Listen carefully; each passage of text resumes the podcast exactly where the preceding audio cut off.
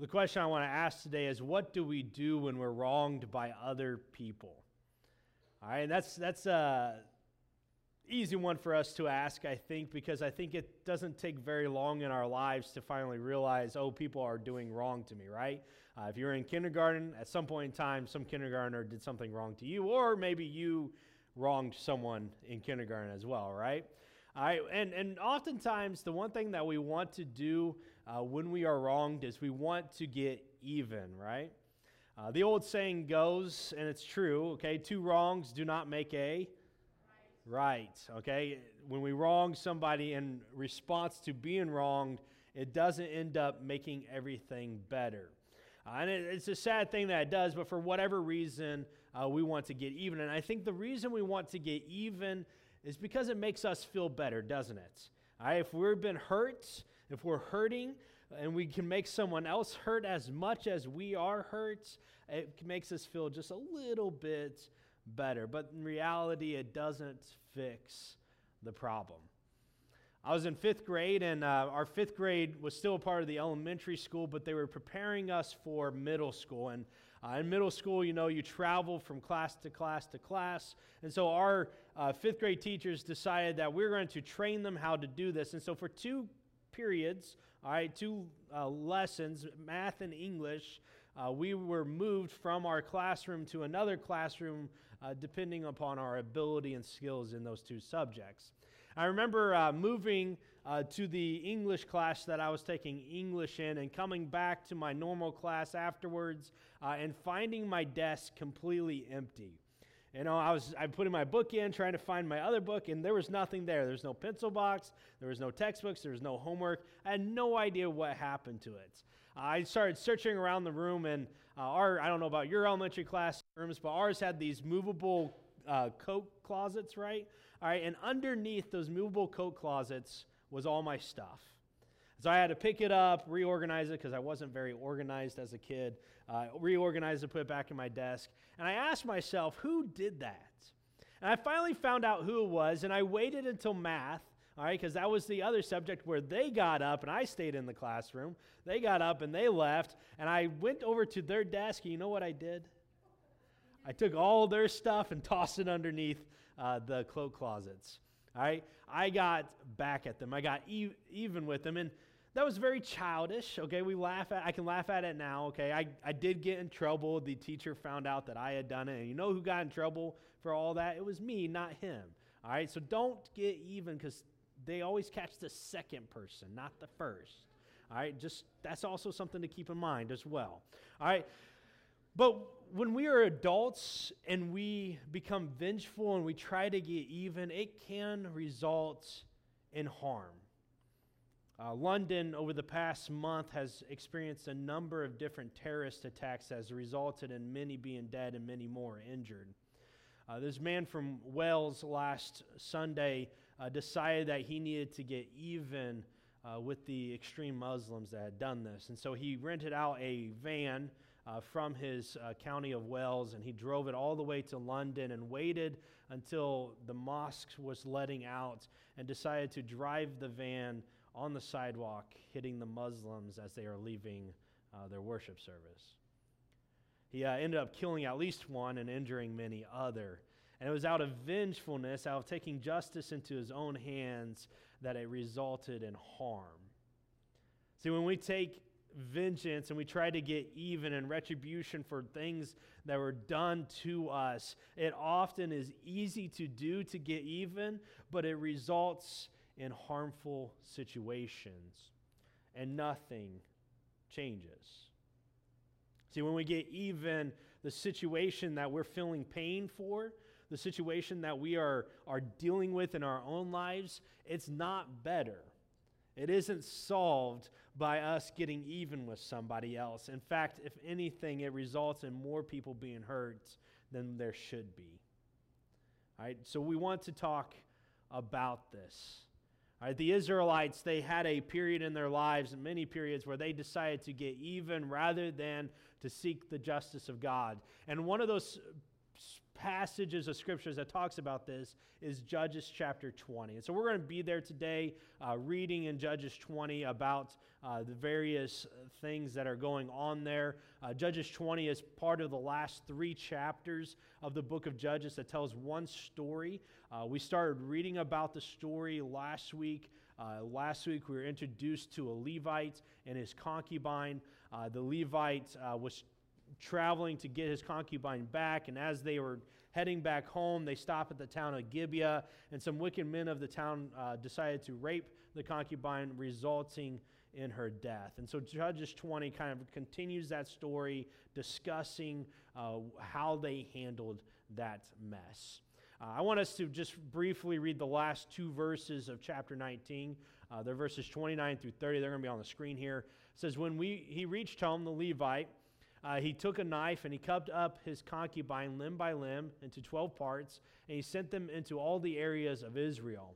Everyone who saw it was saying to one another, Such a thing has never been seen or done, not since the days the Israelites came out of Egypt. Just imagine, we must do something, so speak up. And so what we see happen is this concubine or this Levite is, is really distraught over what has happened. And we read a very gruesome scene here where he cuts up his concubine and sends it out. And it's gruesome. This whole story's been gruesome. It will continue to be gruesome here in the next couple weeks. All right. Uh, so we got to kind of get past that and kind of look at the significance of what's taking place. Uh, we're not really understanding what he's doing here, but we do know that this has happened before and will happen again. In fact, uh, in 1 Samuel, King Saul will uh, rally the people of Israel uh, to stand for Jabesh Gilead, the town, and, and he will cut up an animal into 12 pieces and send it out. And so, what's kind of happening here is a rally call come and listen, come and hear what needs to be done. And these people, they're astonished because it's a person, not a human, that's been cut up. And they're like, something big has just happened, something needs to be done. And it's a summons for all of them to come and to listen. And it's a summons for the Levite to cry out for justice. And it's important that we understand the difference between justice and vengeance. See, justice is done when we find retribution for sins in this world according to the way God has ordained it. It's, it's recognizing that at some point in time, God is going to bring final judgments, and there should be peace and understanding that, but knowing that in the flesh, we want things to be fixed now. And so God has set out ways for us to fix sin in the world. It's justice. It's getting what is deserved of them. Vengeance, on the other hand, it looks very similar to justice, but vengeance is when we do things to bring retribution to make us feel better, to make something about ourselves feel just a little bit better that this has been fixed. And oftentimes it's all about attitude. Are we seeking God's way or are we seeking what I think is right? And because it's a lot about attitude, it's sometimes really hard to distinguish the two. There are many people who seek vengeance in this world and they call it justice. At the same time, there's many people that seek justice and it turns into vengeance along the way when it becomes personal. And there's a very fine line that has to be walked when we're discussing this. And within this story, what we're going to see is that the Israelites, they came to seek justice and it turns into a story of vengeance, where they get even for wrongs done to them. So let's, uh, let's read this. Uh, chapter 20, starting in verse 1. Uh, we read that all of Israel, from Dan to Beersheba and from the land of Gilead, came together as, as one, and they assembled before the Lord at Mizpah. The leaders of all the people of the tribe of Israel took their places in the assembly of God's people, 400,000 men armed with swords. Uh, the Benjamites heard that the Israelites had gone to Mizpah, however, they weren't there. And the Israelites said, Tell us how this awful thing happened. Uh, this is one of the uh, largest gatherings that the Israelites had had since the beginning of the invasion of Canaan. Uh, and it's pretty uh, early on in the period of the Judges. We read as the last story of the book of Judges, but they're all working together, which is not what happens near the end of the Judges periods. All right, so we can probably assume that they are near the beginning of this period. And they're coming together, and notice that they are armed for battle. See, the Israelites, they have already made up their mind that they are going to do something. They don't even know what's happened. All right, they're coming and they're saying something has to happen. Let's go fight people. Let's go kill them. Let's do what we needs to be done. And they don't even know the story. So once they've all gathered together, the, they turn to the Levi and they say, Tell us what's happened. And then Levi, he, he tells the story of, of Judges 19 in three verses uh, which we don't, we're not going to read. We've already of talked about it again. Uh, but verse 7, I think, is very important. As he's wrapping up his story, he says this He says, Now all you Israelites, speak up and tell me what you have decided to do. I mean, he gets to the end of his story and he says, Okay, what now? What are you going to do about what has been done to me? It's a call for action. It's a call I think we all would ask in that same spot. If it had happened to us, we would say, What are you going to do about it?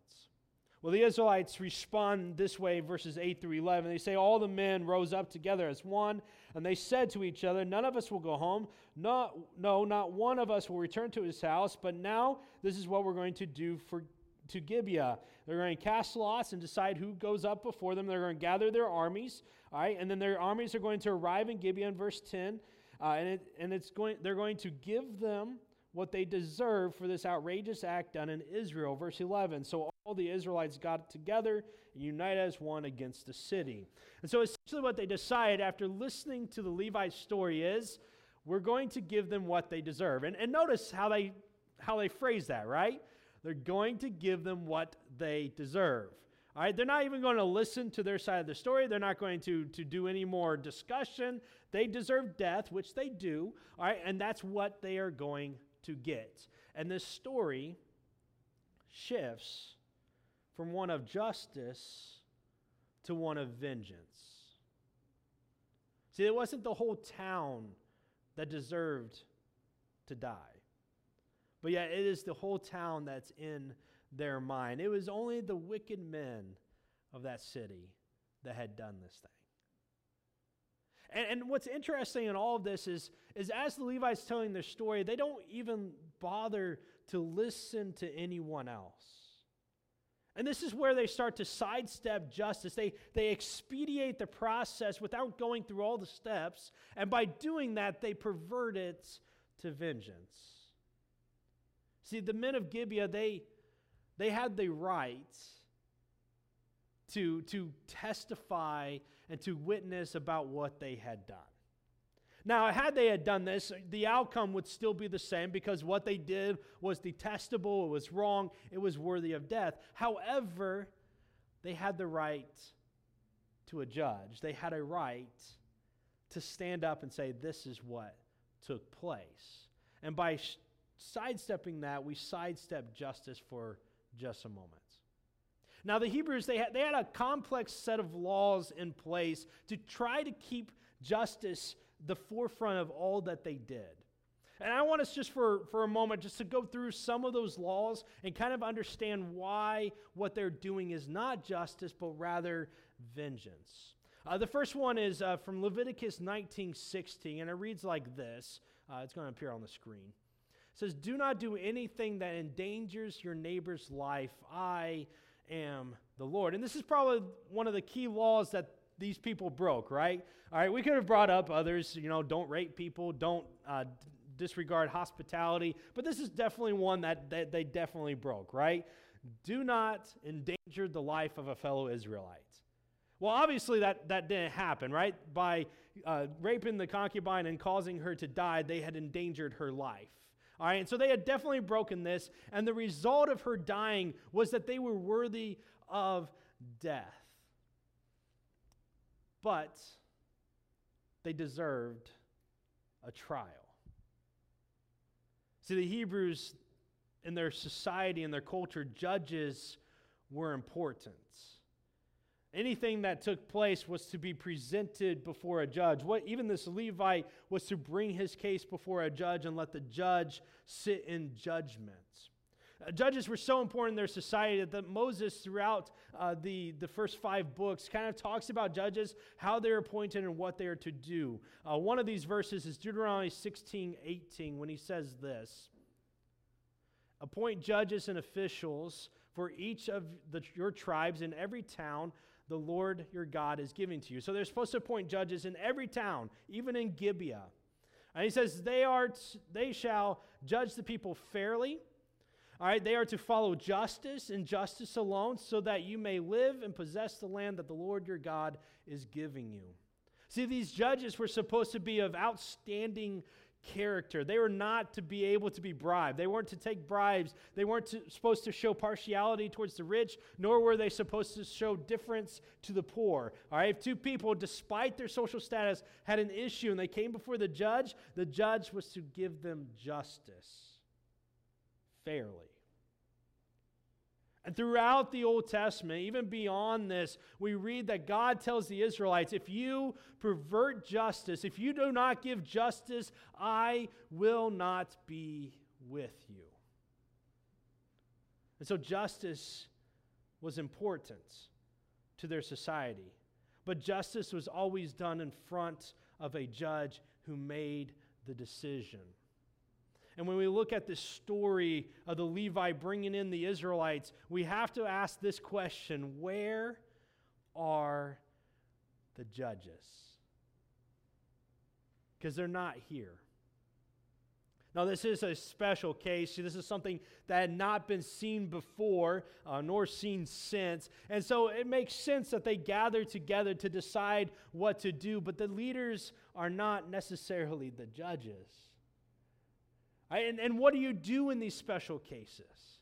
Well, luckily, Moses thought of this. God thought of this. And speaking through Moses, he says this in Deuteronomy 17, verse 8. He says, If cases come before you that your courts are too, that are too difficult for your courts to decide, all right, whether it's bloodshed, lawsuits, or assaults, take them to the place of the Lord, all right, take them to the tabernacle, all right, and, and go to the priests and to the judge who is in office at the time and inquire of them, and they will give you the verdict. You must act according to the decisions that they give you at the place the Lord will choose. Be careful to do everything they instruct you to do.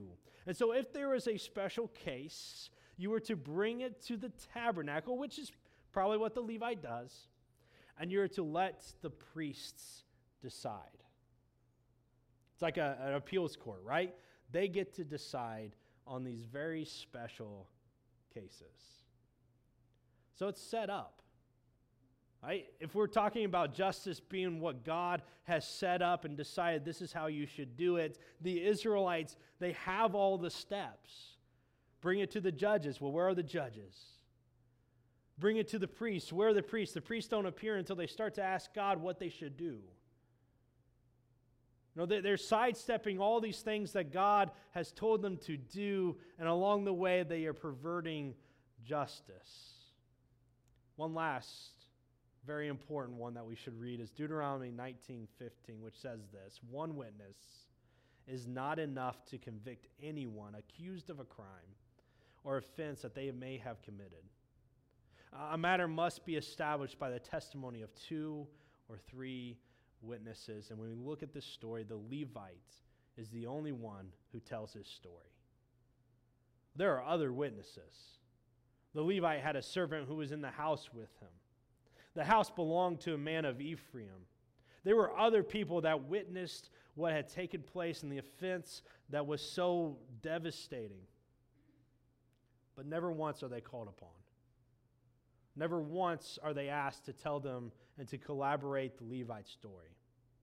And this is where it's a hard line, right? Because had they done these things, it would have been justice, and the result ends up being the same. Right, these men are worthy of death. But by not going through this process, it takes away this idea of justice and turns it into vengeance. I need somebody to correct and we are ignoring what God has already established as the way they should live. It's hard line, but it's there. The uh, Israelites, they gather together. Uh, they come to the town of Gibeah. In verse 12, we're told that the Israelites uh, send messengers throughout the tribes of Benjamin saying, What about this awful crime that is committed among you? Now, the, turn those wicked men of Gibeah over to us so that we may put them to death and purge the evil from Israel. Uh, what's interesting in this, in this story is that the Israelites are expecting Benjamin to comply with their decisions. But Benjamin, they weren't even invited to the party, right? We read that way back when. They know that everyone's going. It's hard to hide 400,000 armed soldiers coming close to your borders, all right? But they aren't invited to participate in this trial. All right, and so they, they're just expected to obey. And what the Israelites come off as is a bully, right? 400,000 men. Hey, why don't you give us the men of, of Gibeah so that we can kill them? All right, they had already made their decision. They were not willing to listen to anyone else. The story of Judges 19 through 21, it's a story of justice and what happens when we pervert it. What happens when we take justice into our own hands? The question is who gets to decide what is right and wrong? Who gets to decide what happens to those who have done wrong? And it's clear that the wicked men of Gibeah have done wrong, but who decides what happens to them? Well, God has already answered that. The judges do. Those men who have been appointed to discern what is right, to discern what justice is. And these men are bystepping it to take it into their own hands. And the only thing that happens when we take justice into our hands is injustice. The man from Wales who took justice into his own hands, killing at least one and injuring many others, was that justice? It resulted in pain and harm, and it was not justice. And that same thing is happening here as we see this story. The Israelites are taking the justice out of the hands of the priests and out of the hands of the judges, and they're taking it into their own hands, and they're saying, These men must die. They don't even want to hear the other side of the story, which I don't think would have changed anything, right? Like, that's important that we understand that. All right? It's not going to change because they're just going to collaborate what's happened. But oftentimes, when we take justice into our hands without hearing the whole story, uh, we kind of mess up, right? This is something I've learned uh, with my children over time. Sometimes the one that's crying the loudest is the one that's actually in the wrong. All right, just because they're crying louder, they probably did something as well. And it takes listening to everybody's story to figure that out. Sometimes I went in there early on and started to yell at the kid that made the other one cry, only to find out that, wait a minute, they had done something first. And then there's retaliation. Again, the, the second one's the one that gets in trouble, right? All right, gets retaliation. And justice isn't just punishing the one that caused the other one to cry, justice has given them both what is right. So, what is justice?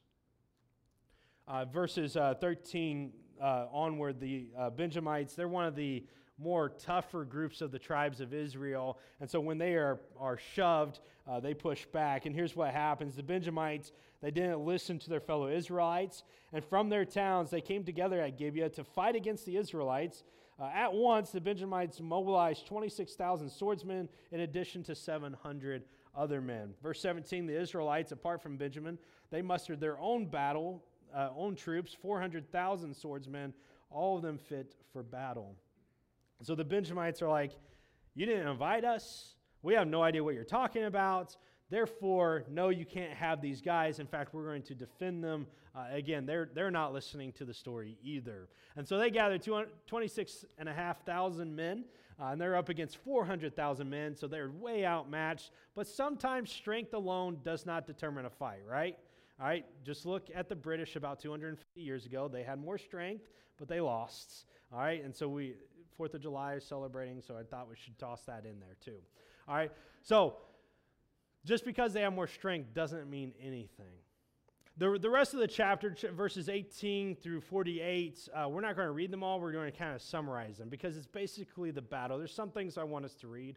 Uh, one thing that, that the Israelites do that is okay uh, starts up in verse 18. In verse 18, the Israelites went up to Bethel and inquired of God. So Bethel is probably where the tabernacle is at. And they asked God, who is going to go up first to fight against the Benjamites? Now, notice this very important thing, okay? Justice is deciding what God wants to take place. And they come to God and they say, God, who's going to fight for us? They never once ask God here, God, what do you want us to do? God, we're at a conflict with each other. What, what should take place? Instead, they've already made up their mind what is going to happen. They are going to fight God who leads us. And God tells them Judah. And so Judah leads the army up to fight against Benjamin. The Benjamites somehow rout the Israelite army. They run away uh, crying and they come back to, to uh, Bethel and they say, God, what happened? Right, in verse uh, uh 23, they come to God and they say to him, uh, they're, they're weeping before the Lord and they inquire the Lord, Shall we go up again to fight against the Benjamites, our fellow Israelites? And the Lord answered, Go up against them. So we see the shift, right? The first time they just said, We're going to fight God who leads us. Then now they're like, Oh, God, should we be fighting? And God says, Yes, go. And so they go up again and they again are soundly defeated. And it leaves us this is, with this question if God is telling them to go, why are they not victorious? And the answer to that is, is I don't know. No one else does either.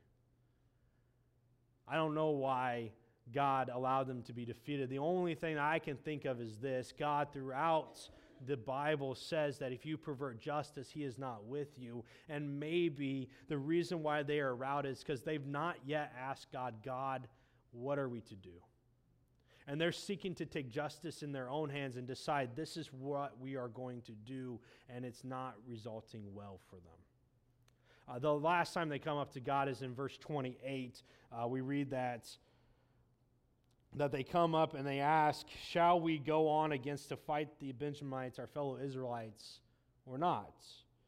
And the Lord responded finally, "Go for tomorrow I will give them into your hands. And so what something changes there where God says, I am going to be with you now, and he takes them and they go up to fight, and, and they do this little trickery where they separate some of their armies. They go into battle. The Benjamites uh, start to kill them again. They feign routing, and so they're running away, and Benjamin is like, Yes, we're going to beat them once and for all. And they come out of their city and they chase the Israelites, only to have this small contingent that was hiding in the fields come in to the undefeated town of Gibeah, and they kill everyone.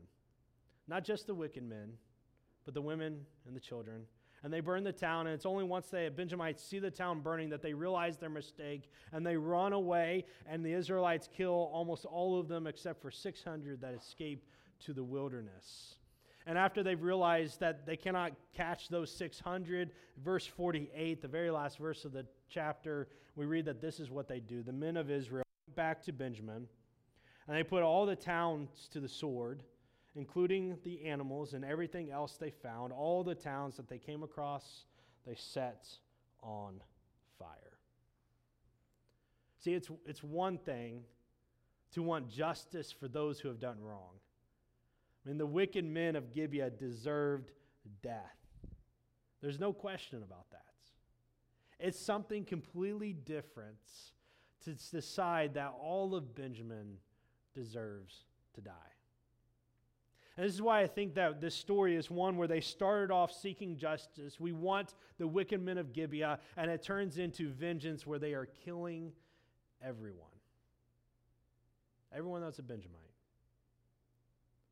And I don't know what shifted. I don't know what took place. I don't know if, if it was they just got angry that the Benjamites were not conceding to their thoughts. Maybe after a couple of those battles, their friends had died. And maybe they're just really, really mad that the Benjamites had killed their friends because they were unwilling to listen to what they had to say and to listen to what they thought was right. But whatever it is, it results in everyone dying. And it's only until the ashes settled that the Israelites in chapter 21 realize we made a mistake. See, vengeance can get out of hand really quickly. And it can result in, in major injustice. One last verse from the Old Testament is Leviticus 19. And it says this Do not seek revenge or bear a grudge against anyone among your people, but love your neighbor as yourself. I am the Lord. See, the Israelites were not to have in their vocabulary revenge. When there was a dispute between the two of them, they were to come together and they were to find justice together. They were to come together and say, This is what we need to do. And they were to love each other as they did it. They weren't to ignore justice, they weren't to put it on the back burner, they weren't to pervert it either. All right, they were to do what was right. Vengeance can feel good in the moments, but it leads to injustice. When I was in the fifth grade and I took that kid's uh, stuff, I don't even know his name anymore, you know, but I took his stuff. I remember that part. All right. It didn't result in justice being served. Justice being served is the teacher fixing the issue. Me putting his stuff under the thing made him come back wondering what happened to my stuff and what I felt he felt. It was more injustice. When we are wronged, what are we to do as the people of God? Well, Paul says this in Romans 12. He says, Do not repay anyone evil for evil. Be careful to do what is right in the eyes of everyone. If it is possible, as far as it depends on you, live at peace with everyone. Do not take revenge, my dear friends, but leave room for God's wrath, for it is written, It is mine to avenge. I will repay, says the Lord. On the contrary, if your enemy is hungry, feed him. If he is thirsty, give him something to drink. In doing this, you heap burning coals on his head. It's not easy. When we are wrong, it's not easy to return that wrong with love. But it's what God said to do. It's what God told the Israelites all the way back in Leviticus 19. And it's the same thing that He's telling us as Christians, as followers of God, to love our enemies. See, oftentimes we're wronged in this world by people who do not know Christ. We're wronged by people who, who, if we seek revenge, all it does is drive them further away from Him. And so, in response, when we are wrong, what we should do is love. Because they're going to look at us and think we're crazy, but they're going to ask, why do you do that? And we're going to get this opportunity to share them about Jesus. And if we're honest with ourselves, every one of us in this room today uh, has done something wrong, right? We have all sinned. And we have a God who is a just God and who probably should pay us for the sins that we have committed. But he loved us. And while we were still sinners, he sent his son to die the death that we deserved to die. And so when we are wrong, what we should do is imitate our God. When we are wronged, we should love like he loved us. We should not hold on to vengeance. We should not hold on to our grudges, but rather we should hold on to Christ. And we should love those who do evil to us. You pray with me? Father God, we ask for strength in this. God, it, it's so easy, it's, it feels so good to just get even with those who have done us wrong. But God, you've called us to live differently. You've called us to live holy lives. You've called us to be imitators of you. And when we did wrong to you, Lord, you sent Jesus as a sacrifice to bridge that gap between what was, we had done wrong and you. And I pray, God, that, that we can recognize that in our lives, that we can recognize that we only have salvation because of your love for us. And I pray that, that when people wrong us, we can remember that and that we can be people who love those who do evil. Lord, we pray for justice to be served. We pray that we use the means that you have given us to bring about that just. And I just pray, God, that we will not take justice into our hands, that we will not seek revenge, that we will not bring about injustice, but rather we will love and draw people closer to you by the way we live. I ask this in your name. Amen.